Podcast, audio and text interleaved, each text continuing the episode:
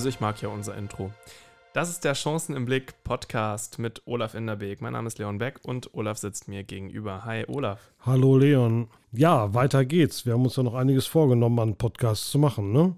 Richtig. Ich habe heute ein Thema mitgebracht. Da kann, glaube ich, jeder was zu sagen. Denn es geht um Mobilität. Erinnerst du dich noch 2018? Da ging es in die nächste Runde der unseligen Großen Koalition.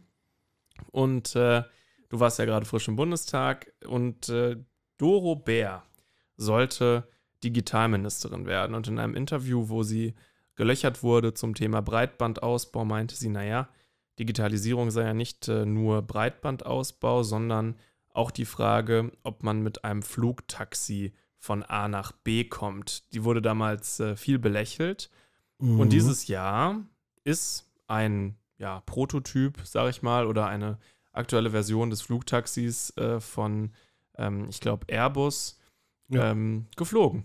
Ja, das ist auch, also ich finde, ähm, ich fand das äh, damals mutig. Auf der anderen Seite, die Zeit war vielleicht noch nicht reif. Man ist da öfter auch vor der Zeit. Nehmen wir das Thema Digitalisierung, mit dem wir vor vier Jahren begonnen haben, wo uns jeder belächelt hat. Und äh, jetzt äh, nimmt es jede Partei in den Mund, richtigerweise. Nein, ich glaube, wir müssen viel mehr ähm, äh, Mobilität so made in Germany denken und einfach wirklich hergehen und sagen, wo sind denn eigentlich diese Sprunginnovationen, die wir brauchen, die wir in, in der Mobilitätspolitik rausholen können. Dazu Dazu natürlich autonomes Fahren, äh, Hochgeschwindigkeitssysteme wie diesen Hyperloop oder Drohnen oder Flugtaxis, wie gerade schon von dir ähm, erwähnt. Das müssen wir fördern. Da müssen wir wirklich äh, intelligente Leute ranlassen. Wir wissen nicht, was sich durchsetzt, also in, in, in Zukunft. Aber ich glaube, wir müssen zusehen, dass wir das äh, auf jeden Fall so weit entwickeln, ähm, dass, wenn es sich durchsetzt, es auch ein schöner Exportschlager wieder für Deutschland werden kann. Absolut. Also ich glaube, ähm, gerade im innenstädtischen Verkehr äh, wäre so ein Flugtaxi vielleicht auch gar nicht mal so schlecht, wie das dann genau ausgestaltet wird und wer dann wo langfliegen darf, ohne sich da in die Quere zu kommen. Das muss man dann sicherlich noch klären, aber man muss da halt nur irgendwann mal anfangen. Und deswegen habe ich es auch nicht verstanden, warum Frau Bär äh, damals wegen dieser Äußerung äh, lächerlich gemacht wurde. Klar, Deutschland äh, ist ein Entwicklungsland in Digitalisierung. Wir werden da, glaube ich, auch nochmal drüber sprechen. Aber äh, das eine kann man ja tun, ohne das andere zu lassen, wie du auch immer so gerne sagst. Ja, das ist einfach total wichtig, weil ich glaube, wir müssen uns angewöhnen, unsere Gedanken einfach freien Lauf zu lassen, weil nur dann kommen gute Ideen da raus. Welche sich dann von den zehn guten Ideen, ob sich davon eine durchsetzt oder nicht, ist erstmal völlig egal. Wichtig ist nur, dass wir äh, immer bereit sind, über den Tellerrand zu denken und wirklich zu testen, ist das sinnvoll, ist das nicht sinnvoll und das muss ich auch das muss auch der Staat mal so lernen, äh, dass er sagen muss, wir müssen einfach die besten Verfahren nebeneinander stellen und ausprobieren. Ich meine, es geht ja noch weiter. Ich meine, wie, also der Staat neigt ja dazu, immer irgendwie eine Mobilitätsgeschichte rauszustellen. Also jetzt gehen wir mal Richtung E-Mobilität. Ne? Mhm. Ähm, da, wird, da werden Subventionen gezahlt, da, da wird gemacht und getan. Aber auf der anderen Seite stellen wir doch fest, dass es an allen anderen Verkehrs äh, wegen Infrastrukturmaßnahmen genauso fehlt. Also ob das die die, das Liniennetz der Deutschen Bahn ist, ob das der Radverkehr ist, ob das der öffentliche Personennahverkehr ist. Überall haben wir große Defizite, weil wir über Jahre äh, nicht so investiert haben, äh, wie wir es hätten machen sollen. Und ich glaube, wir müssen solche Verkehrsmittel, egal welche es sind, alle gleichberechtigt und nebeneinander behalten. Also ich finde das Wahnsinn beispielsweise, wenn man überlegt, wie, wie viel wir bereit sind für E-Mobilität zu geben. Wir bauen zwar keine Ladesäulen und keine, keine Ladeinfrastruktur, Infrastruktur sozusagen in den Städten auf oder hängen da unglaublich nach. Aber wir, also wir subventionieren von Staatswegen so ein Auto mit bis zu 20.000 Euro. Mhm. Also nur mal im Vergleich. Ne? Ein Schüler in der Schule, ne, äh, der kostet den Staat 8.200 Euro. Ich glaube, da ist jede Verhältnismäßigkeit kaputt gegangen. Pro Schuljahr. Mhm. Ja, ja, pro Schule. Da ist ja jede Verhältnismäßigkeit kaputt gegangen. Und da muss man sich mal fragen, was tun wir hier eigentlich? Absolut, es war jetzt äh, schon ein Ritt, um das nächste, vielleicht ein altes Verkehrsmittel mit dem Pferd nochmal mit reinzubringen, durch äh, die ganze Thematik. Ähm, bei der Frage nach der Mobilität wird äh, der FDP ja auch äh, gerne nachgesagt, man könnte ihr Konzept eigentlich äh, mit einem äh, kurzen Satz zusammenfassen, der da lauten würde, freie Fahrt für freie Bürger. Ja, das kennt man. Wie würdest du ähm, ja vielleicht in Kurzform äh, die Bedeutung von diesem Satz auch mal hervorheben? Ja, also ich glaube, äh, das mag früher so gewesen sein. Also in den 70er, 80er Jahren mag der Satz eine Geltung gehabt haben. Äh, heute ist das sicherlich nicht mehr so. Äh, was meinen wir, wenn wir beispielsweise sagen, wir, wir, nehmen, wir, wir lehnen ein Tempolimit 130 beispielsweise ab? Das ist ja auch eine aktuelle Diskussion. Ne? Absolut, ne? die ist ja total aktuell. Man könnte ja manchmal meinen, durch Tempo 130 verhindern wir das nächste Hochwasser. Äh, nein, das ist nicht so. Ähm, aber trotzdem ist es total wichtig, dass wir darüber reden, weil ich glaube, zur Liberalität gehört einfach dann auch die Vernunft und auch die Intelligenz, einfach zu sagen, wir wissen von vornherein, wir erkennen die Möglichkeiten einer Digitalisierung und wir, wir sprechen uns dafür aus, unsere Verkehrswege intelligent leiten zu lassen, und zwar digital intelligent leiten zu lassen. Und beispielsweise, äh, warum soll ich, wenn ich in der Nacht von, äh, ich sag mal, Bochum nach Berlin fahre mit dem Auto, äh, ist mir, glaube ich, jetzt in den vier Jahren zweimal passiert. Du fährst ähm, ja sonst mit dem Zug. Ne? Ich fahre sonst immer ICE, jawohl. Ähm, aber ähm, wenn man das macht, äh, warum soll ich da 130 fahren, wenn ich auch 160, 170 oder vielleicht sogar 180 fahren kann, weil einfach die Wege frei und sicher sind. Ähm, also da möchte ich schon ganz gerne, dass wir ein intelligentes digitales System haben, was dann den Verkehr auch reguliert. Genauso habe ich überhaupt kein Problem damit, wenn die Straßen voll sind, dass ich nicht 130 fahren kann, sondern runterreguliert werde auf 90, weil das die optimale Geschwindigkeit ist, in der man sich in diesem Verkehr bewegt. Wir brauchen einfach intelligente, mitdenkende Systeme und äh, ich glaube, das ist das, wo ich sage, da brauchen wir keine Verkehrs- oder Tempolimits. Wir müssen es einfach intelligent lösen. Und das sind so Sachen, wo ich auch wieder sage, lass uns einfach auch über den Tellerrand denken. Äh, in zehn Jahren wird kein Mensch über Tempolimits reden. In zehn Jahren werden wir das haben, weil die Autos es selber machen. Und äh, deswegen sage ich, äh, brauchen wir eine solche Debatte überhaupt nicht. Das ist eine Feigenblattdebatte, die kein Mensch braucht. Die ist einfach nur populistisch genutzt und das sollte uns alle nicht groß tangieren. Ich finde es ja auch immer spannend. ich meine, wer möchte, und da gibt es ja einige Leute, die sogenannten Sonntagsfahrer, äh, die können ja auf der rechten Spur fahren und äh, dann auch gerne ihre 130 fahren. Es stört ja niemanden. Ja, aber auch, äh, auch dieses, dieses, diesen Gedanken, dass der Tempo 130 jetzt unglaublich was für den äh, CO2 stimmt ja nicht. Äh, Schutz tut, das stimmt einfach nicht. Und es hat auch nichts mit Unfällen zu tun. Auch wir sind jetzt immer noch mit unser nicht gemachtes Tempolimit immer noch in den Top-Plätzen der Länder, die am wenigsten Verkehrsunfälle haben. All das stimmt nicht. Man kann das alles probieren zu machen, aber da muss man auch akzeptieren, dass man dagegen hält. Wie sieht es mit dem Verbrennungsmotor aus? Auch das wird ja politisiert. Es wird ja gesagt, okay, Politiker, äh, die vielleicht gar keine Ingenieurinnen und Ingenieure sind, sollen jetzt entscheiden, in welchem Jahr der Verbrennungsmotor verboten gehört. Warum glaubst du, ist das der falsche Weg? Also ich glaube, das ist der falsche Weg, weil wir ähm, erstmal auch gucken sollten, was haben wir an Möglichkeiten, schnell diese Gesellschaft äh, CO2-mäßig zu transformieren. Und das bedeutet für mich, dass ich die bestehenden Möglichkeiten einfach effektiver ausnutzen muss. Bedeutet, wenn ich Möglichkeiten habe, beispielsweise über synthetischen Kraftstoff Autos zu tanken, das Tankstellennetz, was hier jetzt steht, dann auch weiter zu nutzen, ähm, indem ich das dann einfach habe, dann bietet sich das an. Vor allen Dingen kostenmäßig, weil nicht alle Menschen können sich einen, ein neues Elektroauto leisten. Mhm. Und äh, ich glaube, glaube, auch daran muss man denken. Außerdem sind auch diese Verbrenner eigentlich alle nicht schlecht. Aber ich habe genügend Antrittsformen, das zu machen. Dann wird immer gesagt, ja, das ist aber viel zu teuer. Ne? Also äh, synthetischer Kraftstoff äh, äh rechnet sich nicht oder äh, synthetischer Kraftstoff ist äh, viel zu energieaufwendig zu erzeugen.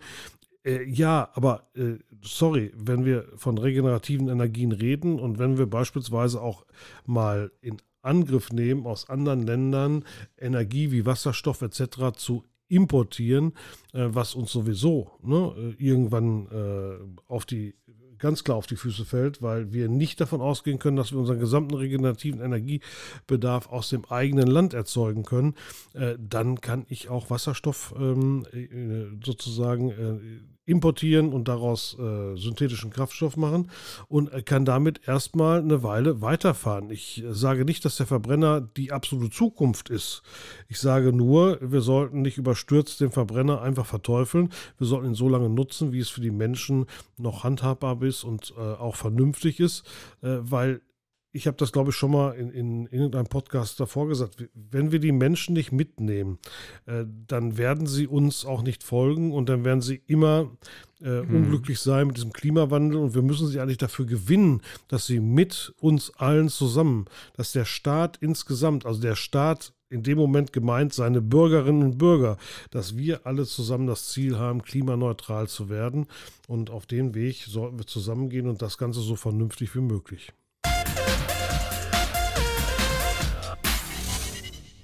Ich habe ja manchmal das Gefühl, dass gerade wenn es um äh, Verkehrspolitik geht, um die Frage der Mobilität der Zukunft, dass das dann trotzdem immer noch sehr ideologisch geführt wird. Am Beispiel ähm, der Bahn kann man das, glaube ich, auch ganz gut sehen. Ähm, es gibt ja diese Mehr, dass die Deutsche Bahn und ihre Privatisierung äh, das Unheil gebracht haben. In Wirklichkeit ist das ja auch alles gar nicht so privat, wie man sich das wünschen könnte.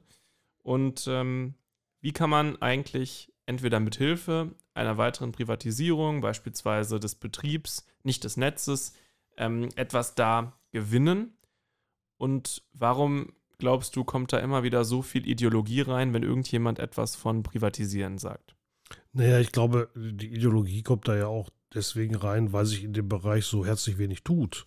Äh, auch das muss man mal ehrlich dazu sagen, wenn wir davon ausgehen, also kein Mensch will das Schienennetz privatisieren. Also ich sage das nur nochmal, ich betone das nur nochmal, ähm, damit dann nicht der falsche Eindruck kommt, aber wir sollten überhaupt mal wieder Schienen legen, also in Deutschland, ähm, weil äh, dafür brauchen wir einfach schnellere, fixere Verfahren, weil wenn wir davon reden, beispielsweise Flüge, äh, ähm, Kurzflüge, äh, ähm, äh vermeiden zu wollen. Ich will sie nicht verbieten, ich will sie aber am besten überflüssig machen. Dann muss ich dafür aber auch Schiene gewinnen. Und dann muss ich auch die Angebote schaffen können mit der Deutschen Bahn oder mit wem auch immer, der denn da die Strecken abfährt. Aber das ist ja genau der Punkt, mit wem auch immer. Ne? Also du hast ja auf der einen Seite ja. gerade gesagt, niemand möchte den Betrieb, äh Quatsch, niemand möchte das Netz privatisieren, aber den Betrieb ja schon. Ja, weil ich glaube, dann wird der Betrieb auch insgesamt flexibler. Ich glaube, das hat der Deutschen Bahn gar nicht schlecht getan, äh, dieser Bereich äh, der Privatisierung. Aber äh, nochmal, wir brauchen einfach dann ein wesentlich viel, viel mehr Kilometer umfassendes Schienennetz, ähm, um unsere Großmetropolen zu verbinden. Auch den Güterverkehr müssen wir sehr, sehr stark ausbauen. Aber da gibt es bei beispielsweise bei uns in Nordrhein-Westfalen, wir haben ein so großes Netz an äh, alten äh, Zechentrassen, an äh, Stahltrassen, die von den Stahlträgern, äh, Stahlerzeugern genutzt worden sind. Äh, warum benutzen wir die nicht, um ne, nebenbei beispielsweise auch Güterverkehr auszubauen? Über die Schiene zu bringen, wie man es immer vorhat. Und ich glaube, weil man dort überhaupt nicht vorangekommen ist in der letzten Zeit, in den letzten Jahren, äh, wird die äh, Diskussion immer ideologischer. Ich glaube, was wir als erstes brauchen, ist Planungsbeschleunigungsverfahren. Wir müssen viel schneller mhm. bauen können. Wir müssen die Schiene dann auch radikal äh, verlegen. Und dann wird auch irgendwann, also für mich ich mache das nur mal schön als Erklärung.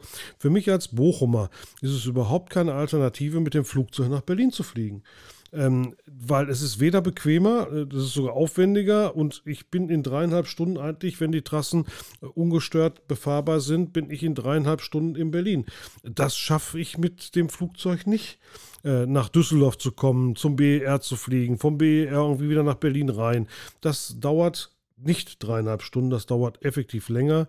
Und deswegen glaube ich, dass wir dort einfach viel mehr Druck entwickeln müssen, die Schiene in der Tat infrastrukturmäßig auch ein bisschen nach vorne zu holen. Oder wir bauen einen Bochumer Flughafen, vielleicht auch keine schlechte Idee. Nee, nee, möchte ich nicht. Vielleicht für Flugtaxis oder Drohnen. Okay, darauf können wir uns einigen. Aber du hast ja gerade ähm, das Stichwort Ausbau genannt. Wie können wir denn generell dafür sorgen, dass nicht nur jetzt mit Blick auf die Schiene ausgebaut werden kann, sondern auch mit Blick auf äh, Straßen, auf die Instandhaltung auch von Straßen? Du hast ja gerade ähm, die ganze Beschleunigung angesprochen. Wie kann das gehen? Ja, also ich glaube, wir müssen diese Planungsbeschleunigungsverfahren, also es ja geht ja schon bei Bauanträgen los. Also wenn ich länger brauche, einen Bauantrag zu stellen, als ein Haus zu bauen, dann kann irgendwas nicht stimmen. Und äh, das ist bei diesen Planungsverfahren, äh, die hier natürlich auf uns zukommen, ist das natürlich immer ein Vielfaches ärgerlicher, äh, weil hier praktisch auch ganze Bürgerinitiativen äh, eine Entscheidung, die nach 15 Jahren vielleicht gebaut wäre, äh, schon mal mit 25-jährigen Klageweg sozusagen versehen. Das kann nicht sein. Also entweder, und das ist auch das, was ich meine mit, wir müssen die Bürgerinnen und Bürger mitnehmen. Wir müssen schon einsehen, dass wir das machen müssen und dass Stillstand in diesem Land für uns eigentlich auch Rückschritt bedeutet und vor allen Dingen auch umweltpolitisch Rückschritt bedeutet. Und das äh, dürfen wir nicht zulassen. Deswegen müssen wir schon gucken, dass wir dort zärtlich eingreifen, um auch sagen, es ist einfach ein Staatsinteresse, dass wir in dem Moment solche Projekte schneller bauen.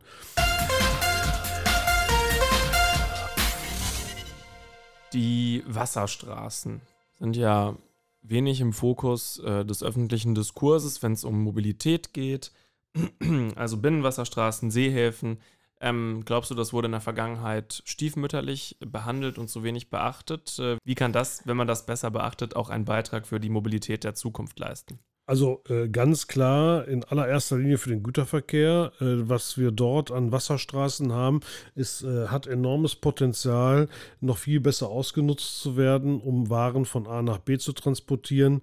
Ähm, aber wir müssen natürlich auch auf und auch hier haben wir viel zu wenig in den letzten Jahren getan. Also ein äh, Kollege von mir aus der Fraktion äh, der berichtete mal, wie hinterher wir bei den, bei den Schleusen sind, beispielsweise bei dem Ausbau von Schleusen, auch wieder bei Brücken. Das fällt uns irgendwie alles auf die Füße. Äh, auch da müssen wir rangehen. Aber ich glaube, auch hier haben wir die Möglichkeit natürlich, und da sage ich mal ein Stichwort, zu dem wir vielleicht gleich auch noch kommen, Emissionszertifikate handeln. Ne? Wir müssen natürlich auch gucken, dass wir die Flotten, die dort verkehren, auch so gut wie möglich klimaneutral kriegen oder aber auf jeden Fall klimafreundlicher bekommen.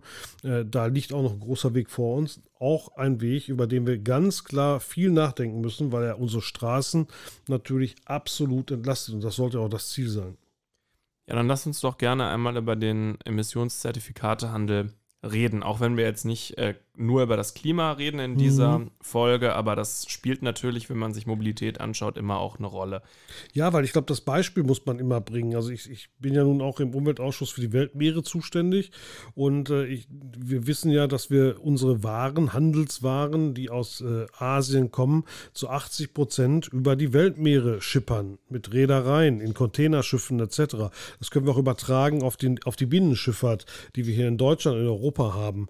Ähm, da muss muss man einfach sagen, wenn ich diesen Emissionszertifikatehandel hätte in diesem Bereich, dann werde ich äh, den CO2-Deckel effektiv benutzen können, indem ich einfach sage, diese Zertifikate werden von Jahr zu Jahr teurer werden und der Räder, äh, der diese Schiffe besitzt, der hat natürlich ganz klar eine Rechnung vor Augen und sagt sich, ich kann mir noch genau so und so viele Jahre eigentlich das Schiffen mit diesem Schiff, mit diesem Antrieb von A nach B leisten. Ansonsten muss ich meine Flotte modernisieren oder ich bin weg vom Markt. Und ich glaube, da wird es auch große Innovationen geben. Da wird es auch große Möglichkeiten geben. Alleine, ne, ich habe das gesehen mal, es gibt schon für jetzige Containerschiffe, die im Moment noch nicht ausgerüstet oder umgerüstet werden können, gibt es beispielsweise schon Segeln, die haben hunderte von Quadratmeter im Vorlauf und ziehen praktisch das Schiff äh, vor sich her, auch im großen Teil, und sparen dadurch 25 Prozent Kerosin ein.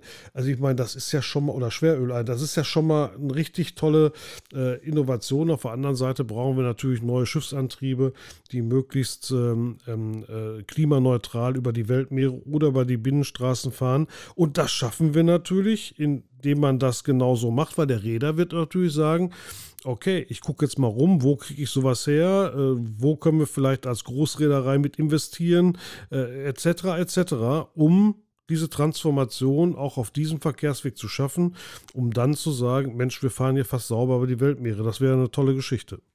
Absolut. Und ich glaube, dazu passt natürlich dann auch wieder ganz gut äh, der Spruch, für mehr Freude am Erfinden als am Verbieten. Ne? Ja, absolut. Also, ich meine, das ist sowieso das, äh, was wir sagen. Äh, die Menschheit ist noch nie durch Verbote weitergekommen. Noch nie.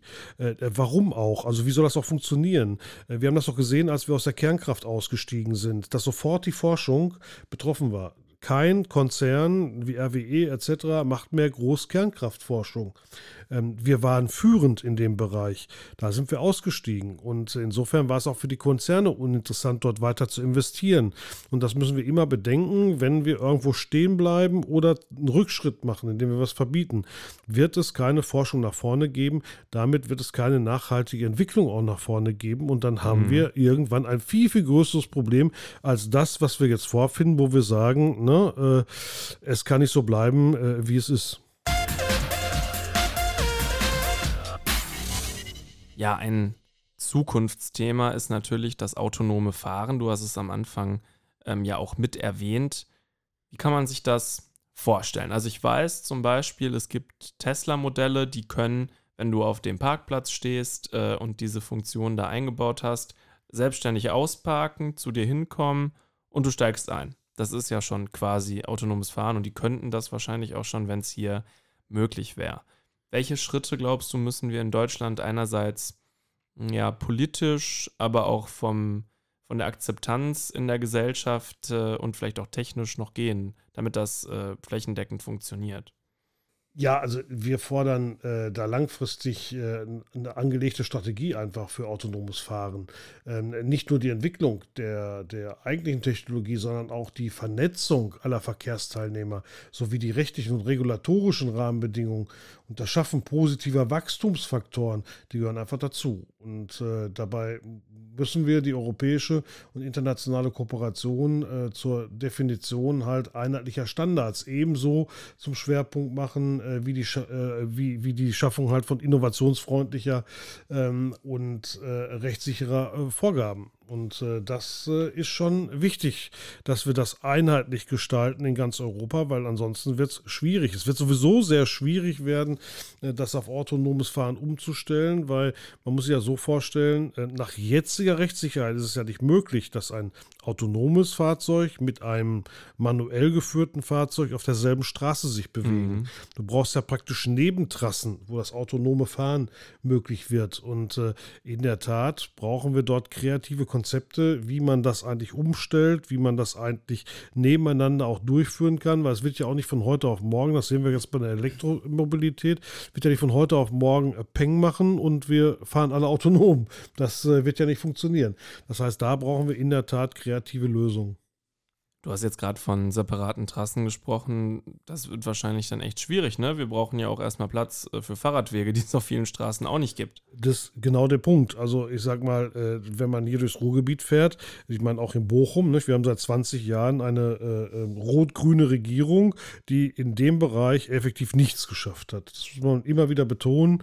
Ich glaube, die Radfahrsituation in diesem, äh, äh, in diesem, in dieser Stadt ist, ist katastrophal. Wenn wir jetzt nicht ein paar Highlights hätten, hätten, wie hier den Springorum-Radweg oder wie auch immer, mhm. äh, dann äh, wäre hier nicht viel passiert. Aber fahr mal vom Schauspielhaus einfach Richtung Bochum-Linden und versuch da mal nur auf dem Radweg zu bleiben. Es ist so gut wie nicht möglich. Und das ist natürlich fürs 21. Jahrhundert oder fürs Jahr 2021 hinterwäldlerisch. Das heißt, auch hier müssen wir mit intelligenten Verkehrskonzepten ganz klaren Vorrang machen und sagen, äh, alle Verkehrsteilnehmer müssen gleichberechtigt behandelt werden. Keiner soll bevorzugt werden werden, wie ich das vorhin schon mal gesagt habe. Und das gilt selbstverständlich und natürlich auch für den Radweg, weil auch der Radweg ist die beste Alternative, nicht nur für den letzten Kilometer, sondern der Radweg ist natürlich auch äh, toll für die Menschen, wenn sie sich schnell von A nach B bewegen wollen. Olaf, wann hast du eigentlich deinen Führerschein gemacht? Oh, äh, nicht mit 18. Ich glaube, ich war 20 oder so. Äh, also ich war nicht äh, sofort äh, der, der da so oh, total drauf gewartet hat. Ich werde jetzt 18, dann muss ich den Führerschein schon haben. Warum? Ähm, Brauchtest du das nicht? Äh, ja, also nee, ich brauchte das eigentlich auch wenig. Also ich bin halt zur Schule gegangen zu der Zeit noch und ähm, da, da kam man immer sowieso hin, morgens mit dem Bus und äh, nachmittags mit dem Bus zurück. Und dann wohnten wir hier an so einem Park, da war auch das Schwimmbad drin, wo ich Wasserball spielte. Also ich war nicht so groß unterwegs unterwegs, dass ich das unbedingt vermisst hatte. Und äh, auf der anderen Seite muss ich auch sagen, ich war auch immer ein bisschen bequem, da einmal zur Fahrschule zu gehen. Mhm. Und äh, insofern habe ich es erst mit 20 gemacht. Ähm, äh, ich kann mich noch gut daran erinnern, mit 20, ja, in Bochum, genau so war es 1987. Jetzt weiß auch jeder, wie alt ich bin, aber ich fürchte, man kann das auch googeln. Ja. ja, ja, kann man, also war ja ein Scherz. Aber wie gesagt, äh, ich war da nicht so, so ganz heiß drauf. Also ich bin auch viel mit dem Fahrrad gefahren, ich bin auch viel mit öffentlichem äh, Personennahverkehr gefahren. Fahre ich heute übrigens auch. Also ich besitze äh, selber persönlich kein Auto. Ja, ich meine, äh, du hast natürlich äh, in Berlin einen super ausgebauten ÖPNV und natürlich äh, die Möglichkeit auch mal gefahren zu werden. Und hier in Bochum äh, sehe ich dich ja immer wieder mit verschiedenen Autos. Ja, ich, ich pumpe die mal zusammen. Also gut, meine äh, Frau und meine Tochter haben ein gemeinsames Auto. Die haben auch nur, weil wir hier in einem äh, Haus leben, haben wir auch nur ein Auto in dem Bereich. Meine andere Tochter, äh, die immer noch im Schichtdienst arbeitet, hat auch ein Auto. Das heißt, mhm. wir haben eigentlich für fünf Leute hier im Haus zwei Autos und das teilt man sich dann so auf und äh, das funktioniert eigentlich ganz gut. Und da ich ja auch ins Wahlkreisbüro locker hier mit, der, mit dem ÖPNV fahren kann. Ich kann hier einsteigen ja. und kann da auch aussteigen. Und so äh, braucht man das nicht wirklich. Und ich bin auch nicht wirklich langsamer. Die ähm, Sache, warum ich das gerade angesprochen habe mit dem Alter, ist natürlich, äh, die FDP-Bundestagsfraktion möchte gerne das ähm, Fahren oder das begleitete Fahren schon ab 16 ermöglichen. Ne? Also, dass man da schon ein bisschen früher ähm, mobil ist. Ja, warum auch nicht? Also ich meine, wir wollen ja auch, dass die Leute ab 16 wählen können, äh, weil wir auch davon überzeugt sind, äh, dass man jetzt, je jünger man wird, trotzdem ähm, äh, schon schlauer wird durch die Schulbildung, die wir haben und äh, durch das, was wir äh, alles kennengelernt haben. Also ich glaube, das würde sehr, sehr viel Sinn machen. Das begleitete Fahren ist ja heute ab 17 möglich und mhm. wenn wir es dann auf 16 vorziehen würden, da können wir auch mitleben. Wir müssen nicht gleich auf Amerika gehen, wo man es irgendwie mit 14 oder so machen kann. Ich habe keine Ahnung.